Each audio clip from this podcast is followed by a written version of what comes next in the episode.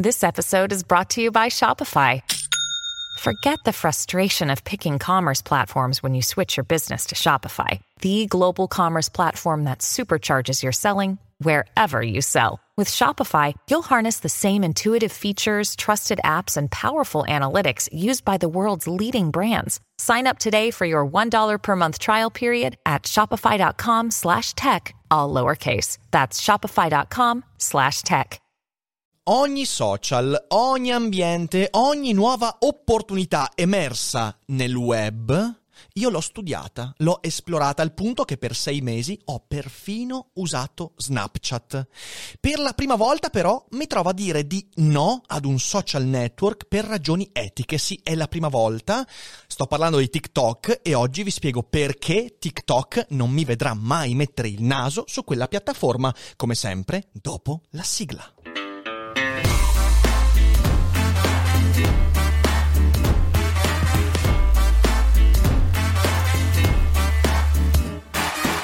Sei su Daily Cogito, il podcast di Rick Dufer. E chi non lo ascolta è cibo per gli zombie. I TikToker che mi ascolteranno non potranno neanche darmi del boomer, mi daranno del millennial che è il nuovo boomer. Millennial is the new boomer. Ma scherzi a parte, io ho studiato negli ultimi giorni un po' TikTok, in parte perché Arianna ha iniziato a produrre contenuti su TikTok, se volete darci un'occhiata, insomma, lei fa eh, speed painting, speed drawing, cose del genere, ha 36 follower di cui 24 sono bot, ovviamente sto scherzando. Ecco, e mi sono un po' studiato TikTok. Questa forse mi costa il matrimonio, eh. Comunque mi sono studiato un po' TikTok. E TikTok ha un problema. Amplifica un problema già esistente. E sapete, mi fa specie vedere molti scagliarsi contro Facebook, Google, YouTube, Instagram, ma non dire nulla su TikTok. E anzi, vedo molti che denunciano la malvagità di Marco Zuckerbergo e poi hanno l'account di TikTok e producono contenuti su TikTok e sta cosa mi fa un po' ridere. Insomma, social dilemmisti. Ma dove siete? Dove siete finiti? Perché mi sembrate un po' mm, due pesi, due misure. Però, vabbè, cerchiamo di argomentare questa posizione. Prima di farlo vorrei annunciare che per festeggiare insieme il primo mese di Daily Cogito terza stagione, dei Cogito Studios, e di tutto l'entusiasmo, tutto l'affetto, tutto la bellezza che ci avete dato e ci state dando, beh, abbiamo indetto il primo giveaway nella storia di Daily Cogito. Che cos'è un giveaway? Beh, è la possibilità di portarvi a casa dei prodotti di Daily Cogito, in particolare una felpa con i loghi prodotti da Ari. Potete trovare tutti i design che poi i vincitori sceglieranno sotto in descrizione una copia dei racconti della vera nuova carne, il nuovo libro da me scritto e illustrato da Ari, e in terzo luogo una maglietta sempre con tutti i loghi di Daily Cogito, ok? Quindi potete portarvi a casa uno di questi prodotti come? Beh, andando sull'Instagram di Daily Cogito, bastava cercare Daily Cogito su Instagram, e guardando l'ultimo post, l'ultimo post sul feed che ha scritto grande come una casa giveaway, non potete sbagliare, lì c'è tutto eh, scritto, c'è tutta, mm, ci sono le istruzioni per partecipare a questo concorso, eh, insomma che spero vi diverta, è un bel modo intanto per far conoscere l'Instagram di Daily Cogito, seguite Daily Cogito, e poi, ripeto, per partecipare a una cosa così simpatica che per Halloween non fa mai male. Ma direi che abbiamo chiacchiericciato abbastanza ed è il momento di tuffarci dentro TikTok, anzi fuori da TikTok. Perché io non voglio metterci piede. Sì, lo so, qualcuno mi dirà, ah Rick, hai detto lo stesso di Twitch, hai detto lo stesso di un sacco di cose, poi hai cominciato a fare... È vero, non sono esattamente un'autorità in materia di diniego a prioristico dell'accesso a social network però questa volta ho una ragione ben precisa per non entrare su TikTok, ovvero amplifica un problema già esistente. Cosa voglio dire? Beh, dovete sapere che nel nostro cervello, quando ci si approccia ad un social network, noi ci poniamo una domanda, una domanda che varia sulla base del tipo di contenuto, dell'approccio, del marketing che ci ha portato lì e via dicendo. Per esempio, una domanda che ci poniamo più o meno inconsapevolmente quando apriamo il feed di Instagram o di, di YouTube è cosa guardo, cosa leggo, questa cosa mi interessa o questa cosa non mi interessa E cos'è che mi interessa? E via dicendo, insomma, per esempio YouTube nel suo sistema di marketing ha un sistema suo, molto preciso per entrare in quella domanda, per farti dire sì, questa cosa mi interessa. E ha alcuni elementi che sono le anteprime dei contenuti che poi servono per monetizzare i video e le cose che si vedono su YouTube. Intanto il titolo, Ogni video ha un titolo che più o meno può essere giocato dal punto di vista del marketing e della persuasione, quindi il titolo può essere molto clickbait oppure può essere veridico e um, essere aderente al contenuto che poi viene proposto. C'è la thumbnail, quell'immagine di anteprima che mostra e fa indovinare e prevedere allo spettatore cosa ci sarà in quel video e c'è anche, per chi guarda YouTube da cellulare, la riproduzione automatica silenziosa con sottotitoli automatici. Ok, anche quella cosa lì è un modo per farti porre quella domanda. Tu vedi i primi 10 secondi di un video senza sentire l'audio, quindi in un contesto magari anche affollato in cui l'audio non si può sentire e puoi chiederti questa cosa mi interessa. Il marketing, da un certo punto di vista, è il modo per entrare in quella domanda e farti rispondere sì, mi interessa. E quindi YouTube ci dà elementi per porci meglio quella domanda meglio nel senso ci dà elementi per selezionare in modo più consapevole gli elementi che ci portano a porci quella domanda. Ok, scusate, ho fatto un po' di casino con questa, con questa frase, ma ci siamo capiti. Facebook e Instagram hanno ulteriori e diversi metodi per farci porre quella domanda. Per esempio, danno minore spazio all'anteprima. In primo luogo perché, per esempio, Facebook è più sbilanciato sui post testuali e quindi c'è più testo rispetto a quello che possiamo fruire su Instagram, eh, su, scusatemi, su YouTube o su altri social network. E poi Facebook e Instagram rispetto a YouTube sono più sbilanciate sull'algoritmo rispetto alle iscrizioni volontarie. Infatti la pagina di YouTube che viene più vista dagli utenti è la pagina delle iscrizioni, mentre noi non abbiamo una pagina di iscrizioni su Facebook. Dobbiamo fare molti click per dire a Facebook io questa roba la voglio vedere per prima. Poi certo, quando sei iscritto a molti canali, anche su YouTube, la pagina iscrizioni è selezionata sulla base di un algoritmo mh, mm, abbastanza complicato, però vabbè, in realtà Facebook e Instagram selezionano molto di più con un filtro rispetto alla scelta dell'utente. Però la domanda resta, tu vedi il feed di Instagram e per quanto sia veloce la scrollata, ti poni la domanda sta roba mi interessa, mi interessa, di più su Facebook, di meno su Instagram. TikTok è diverso. C'è un motivo per cui l'attenzione data ai contenuti come tempo di permanenza su un contenuto su TikTok è molto più alta rispetto a quella di Instagram o di Facebook. E quel motivo, che è anche il successo attuale di TikTok, è che questo social network non ti fa porre quella domanda.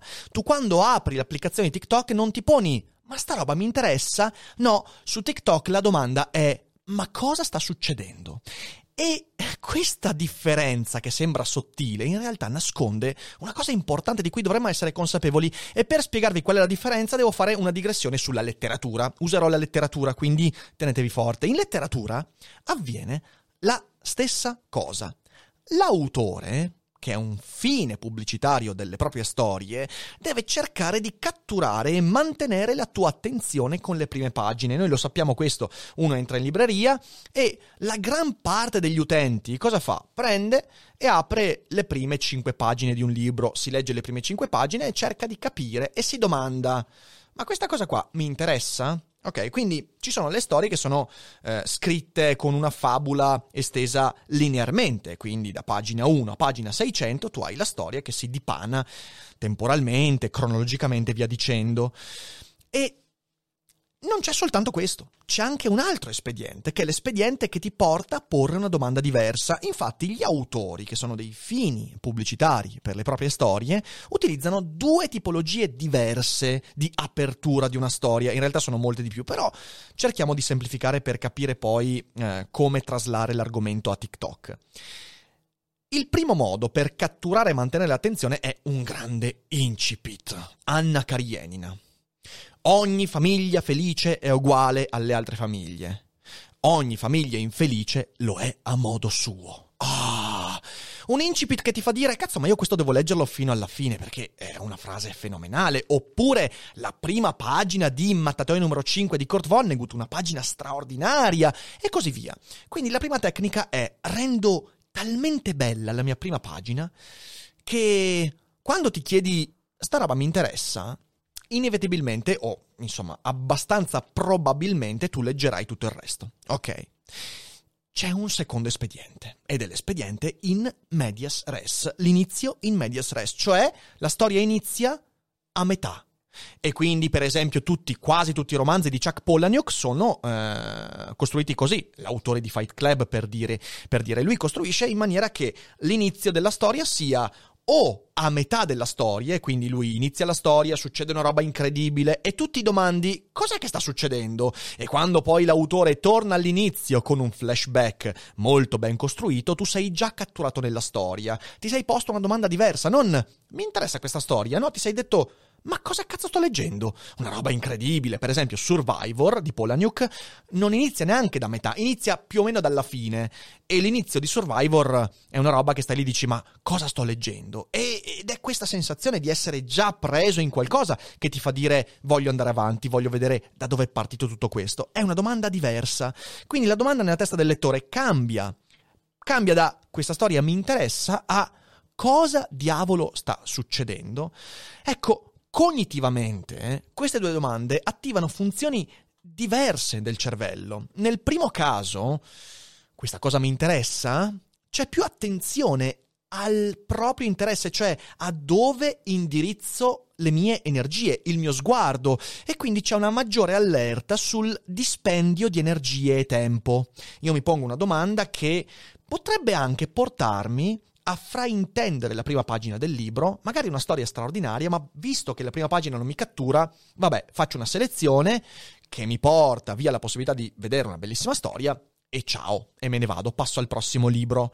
Però dall'altra parte mi permette di essere più attento a come spendo il mio tempo e la mia energia. Quel libro non mi interessa, magari mi sbaglio, ma passo al prossimo. La seconda domanda, più attenzione all'evento di fuori, cioè la domanda che cosa sta succedendo, sono già in mezzo all'evento, porta la mia attenzione a guardare a ciò che sta al di fuori della mia attenzione. Sono già catturato in qualcosa che vedo, che mi viene raccontato, che sto ascoltando. È l'inizio in medias res. Perciò c'è una maggior probabilità di venire catturati senza porsi il problema della spesa di tempo e di energie, soprattutto quando ciò che mi viene raccontato all'inizio è particolarmente efficace, catturante, emotivamente pregnante. L'inizio in medias res è un trucchetto fantastico che io, per esempio, insegno ai miei studenti di scrittura creativa, lo dico sempre. Comincia la storia a metà, cominciala perché hai minor probabilità di venire abbandonato, soprattutto se metti qualcosa di centrale della storia all'inizio, qualcosa che sia veramente il fulcro e che permette al lettore di interessarsi senza farsi quella domanda iniziale. Mi interessa questa storia, anche perché aggiungo nella scrittura, per scrivere una pagina alla Anna Karenina, ci vuole Tolstoi, eh, non puoi essere Riccardo Alferro, che devi essere veramente un genio per scrivere una pagina che rimane negli annali. Perciò l'inizio in media stress è un qualcosa di più, mi verrebbe da dire facile, poi non è proprio così, ma insomma è più a disposizione di tutti. Ecco, questo può essere un grande, meraviglioso espediente per un romanzo o per un film. Ok, quanti sono i grandi film che cominciano in medias res? Certo, va benissimo, ma quando si tratta di informazione o social network, eh, il discorso cambia del tutto. Su TikTok tutto è in medias res. Tu sei proiettato nel social network e ti trovi a metà di qualcosa che non ti permette di chiederti sta roba mi interessa. La stragrande maggioranza dei contenuti di TikTok vengono fruiti senza essere scelti e non sono quindi sottoposti alla domanda mi interessa questa roba? No, scatenano un ma cosa sto vedendo? Sei in mezzo a questo flusso continuo in cui non è che dici ah, eh, questi sono i canali che seguo, guarda, no, ti viene ti viene proposto un flusso continuo in cui tu veramente non sei più nell'atto di chiederti se sei interessato a quella cosa, la stai già vedendo. stai già facendone esperienza e nel tuo cervello si sviluppa un meccanismo che è estremamente sottile. Sei già dentro qualcosa e non devi più fare lo sforzo di entrarci. Provate a pensare, quando state per aprire un video di YouTube, quanto è fondamentale l'atto di cliccare sul video e fare lo sforzo, che non è uno sforzo immane, ma è uno sforzo in più, di iniziare un video e superare i primi 10 secondi.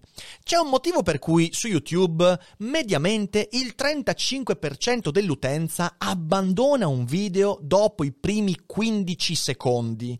E quel motivo possiamo dire che è dovuto alla scarsità di attenzione, al poco investimento che si vuole fare, ok, ma quella cosa avviene perché iniziare un contenuto è faticoso, c'è un gesto in più, c'è uno sforzo in più, c'è qualcosa che dobbiamo fare, dobbiamo entrare in quel contenuto. Poi, se il video è bello, una volta passati i primi 20, 30, 45 secondi, è facile che l'utente rimanga lì, ma quasi la metà degli utenti nel primo mezzo minuto abbandona i video di YouTube.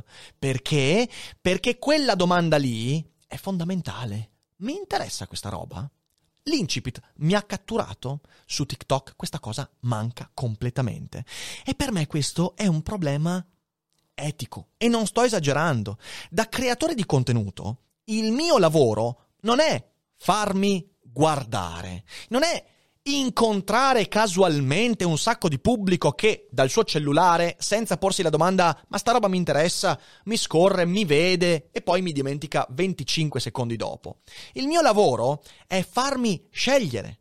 Il mio lavoro è quello di farti fare un click e una volta che il mio contenuto è sottoposto a quella domanda mi interessa, trovare una risposta sì o no? E TikTok bypassa completamente questa cosa.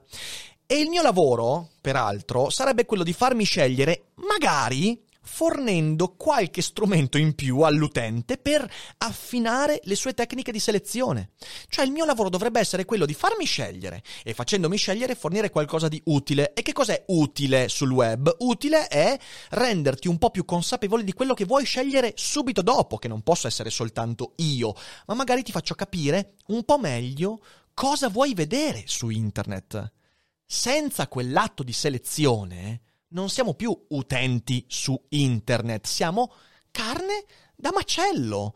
Ed è per questo che io eticamente non mi sento vicino a come è strutturato TikTok. Per come TikTok è costruito, attenzione, non per come TikTok viene usato, ma per come è costruito, questa cosa viene completamente meno.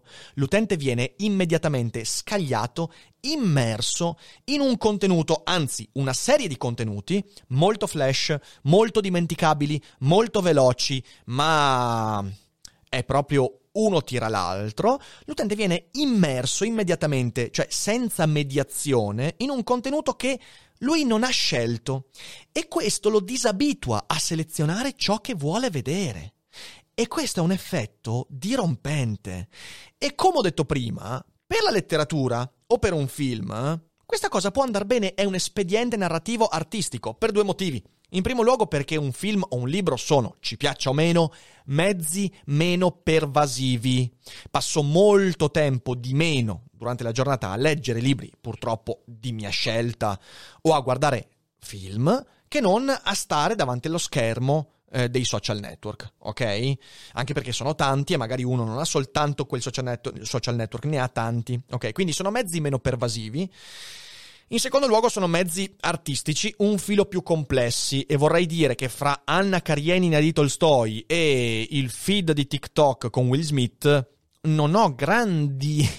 non ho una grande difficoltà a scegliere, per quanto i TikTok di Will Smith siano divertentissimi, ok? Ecco, io ho preso Will Smith per dirvi che lui è l'apice, secondo me, della produzione artistica su TikTok e ci spende milioni di dollari su quella roba. Io invece poi, viaggiando un po' per qualche pomeriggio su TikTok, mi sono accorto che la qualità dei contenuti è perlomeno Infima? Ecco sì, questa è la parola giusta. Perciò queste due sono differenze a tenere a mente. Il motivo per cui l'inizio in medias, in medias res su uh, Anna Karenina va bene, che non è neanche in medias res, ma su un romanzo va bene, e su TikTok un po' di meno. Sui social e sul web questa cosa non va bene Perché in primo luogo c'è un'utenza molto più giovane, molto molto giovane, un'utenza che quindi sta formando la propria capacità di affinare le scelte presenti e future. E ovviamente qui non dico nessuna banalità, anzi dico una banalità, ovvero una cosa che sanno tutti, un dodicenne ha una capacità un po' minore di affinare le proprie scelte in modo consapevole rispetto a un trentenne, ok? Poi ci sono anche lì casi che variano, non voglio generalizzare, ma insomma l'utenza più giovane è molto più esposta. In secondo luogo perché, e questa è una risposta a tutti quelli che già stanno digitando dicendo eh Marico, ma è solo intrattenimento, un divertimento. No, no, no, no, no, no.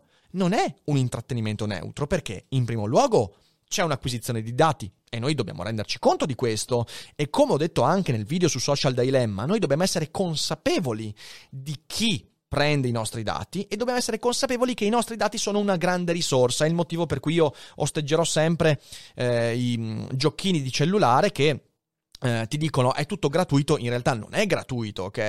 Eh, la cosa bella è che poi uno si scarica il giochino, però poi dice di no, è immuni, vabbè, questo è un discorso già fatto, ok? Quindi c'è un'acquisizione di dati, non è un intrattenimento neutro, senza conseguenze. In secondo luogo c'è un coinvolgimento attivo, piuttosto pervasivo, c'è una call to action continua, quindi non è un comportamento da spettatore come può esserlo quello del romanzo o quello del film, è un comportamento da attore. Oltre a tutto questo, è un bombardamento continuo ed è un bombardamento di contenuti incoerenti, quindi non c'è quel tipo di immersività che il romanzo ti dà nel farti seguire un percorso coerente, uno, uno storytelling che tu riconosci e che in qualche modo ti dà qualcosa. No, sono quasi tutti contenuti che dopo 30 secondi dimenticherai.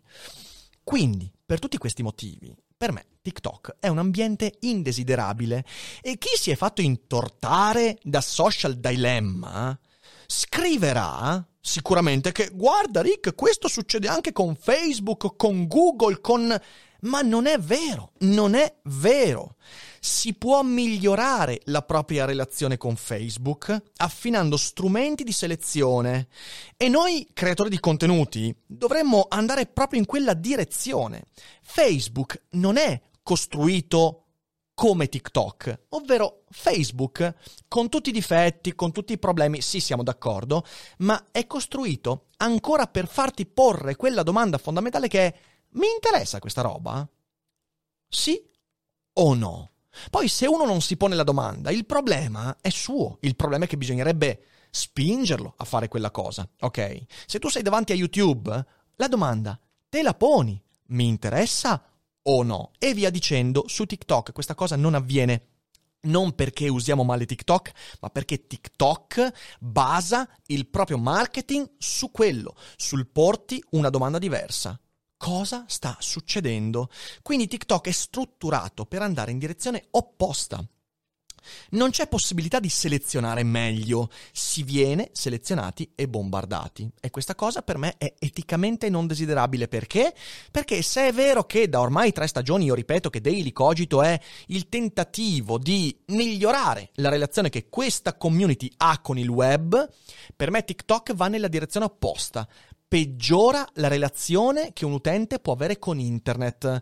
Certo, non la peggiora particolarmente se uno su TikTok ci passa 15 minuti al giorno, persino mezz'ora, ma quando poi diventa la fruizione principale che io faccio con il mio smartphone o anche dal mio browser, in quel momento lì io sto acquisendo qualcosa di negativo. Sto perdendo strumenti di selezione, sto ponendomi una domanda inconsapevolmente che in realtà mi peggiora la relazione con il web. E questo, secondo me, è indesiderabile. Quindi, cosa che posso fare? Non è che io voglia fare un invito ai miei colleghi a dire non usate TikTok, perché chi se ne frega, utilizzatelo. Però, secondo me, bisogna rendere, rendere presente alla propria utenza questa differenza. È diverso pubblicare contenuti su YouTube, Instagram o Facebook rispetto a, com- a, pubblicarli su TikTok. Il che significa che bisogna chiudere TikTok? No, assolutamente. Producete contenuti, ma dite all'utenza che quella roba lì è diversa, è diversa, è eticamente e cognitivamente diversa perché credo che sia quella consapevolezza che può fare la differenza fra un, una buona fruizione, persino di TikTok, che ripeto, secondo me non può essere fruito bene, ma può essere fruito limitatamente, una buona fruizione di contenuti web e una cattiva fruizione di contenuti web. E questa è una differenza non trascurabile. Spero di aver portato qualche ragionamento utile e ovviamente spero anche che il mio discorso non venga preso come ah ecco il boomer millennial che parla, mi sono studiato TikTok e ho preso una decisione e quando prendo decisioni riguardo del web credo sia utile condividere il percorso che mi ha portato a quella decisione e poi si può essere in disaccordo o meno e discuterne, quindi spero comunque di aver portato qualche elemento utile al dibattito. Perciò io come sempre vi invito a condividere la puntata. Partecipate al giveaway, andate in descrizione qui sotto per vedere lo shop di Daily Cogito, ci sono bellissime magliette, felpe, un sacco di roba fighissima. E vi ricordo che domani avremo ospite Costantino De Blasi, per parlare di attualità, economia, politica, un sacco di roba, non vedo l'ora perché insomma Costa è un interlocutore fantastico.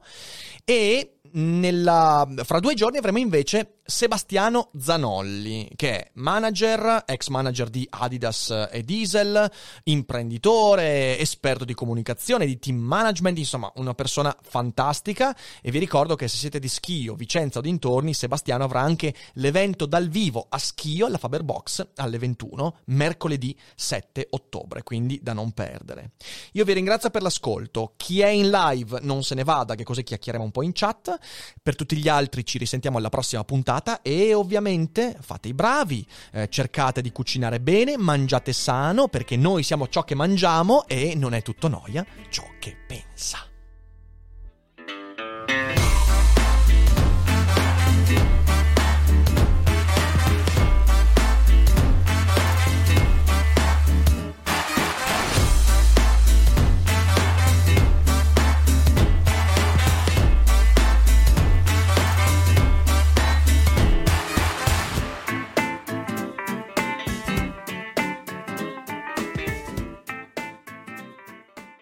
Vacanze in Sicilia o in Sardegna? Con i traghetti GNV porti tutto quello che vuoi, ti rilassi fino a destinazione e se prenoti entro il 14 maggio, posto ponti a partire da 33 euro. Non c'è modo migliore per andare in vacanza. Scopri i dettagli su gnv.it. Offerta valida sulle linee Napoli-Palermo e Genova-Olbia, 10.000 posti disponibili.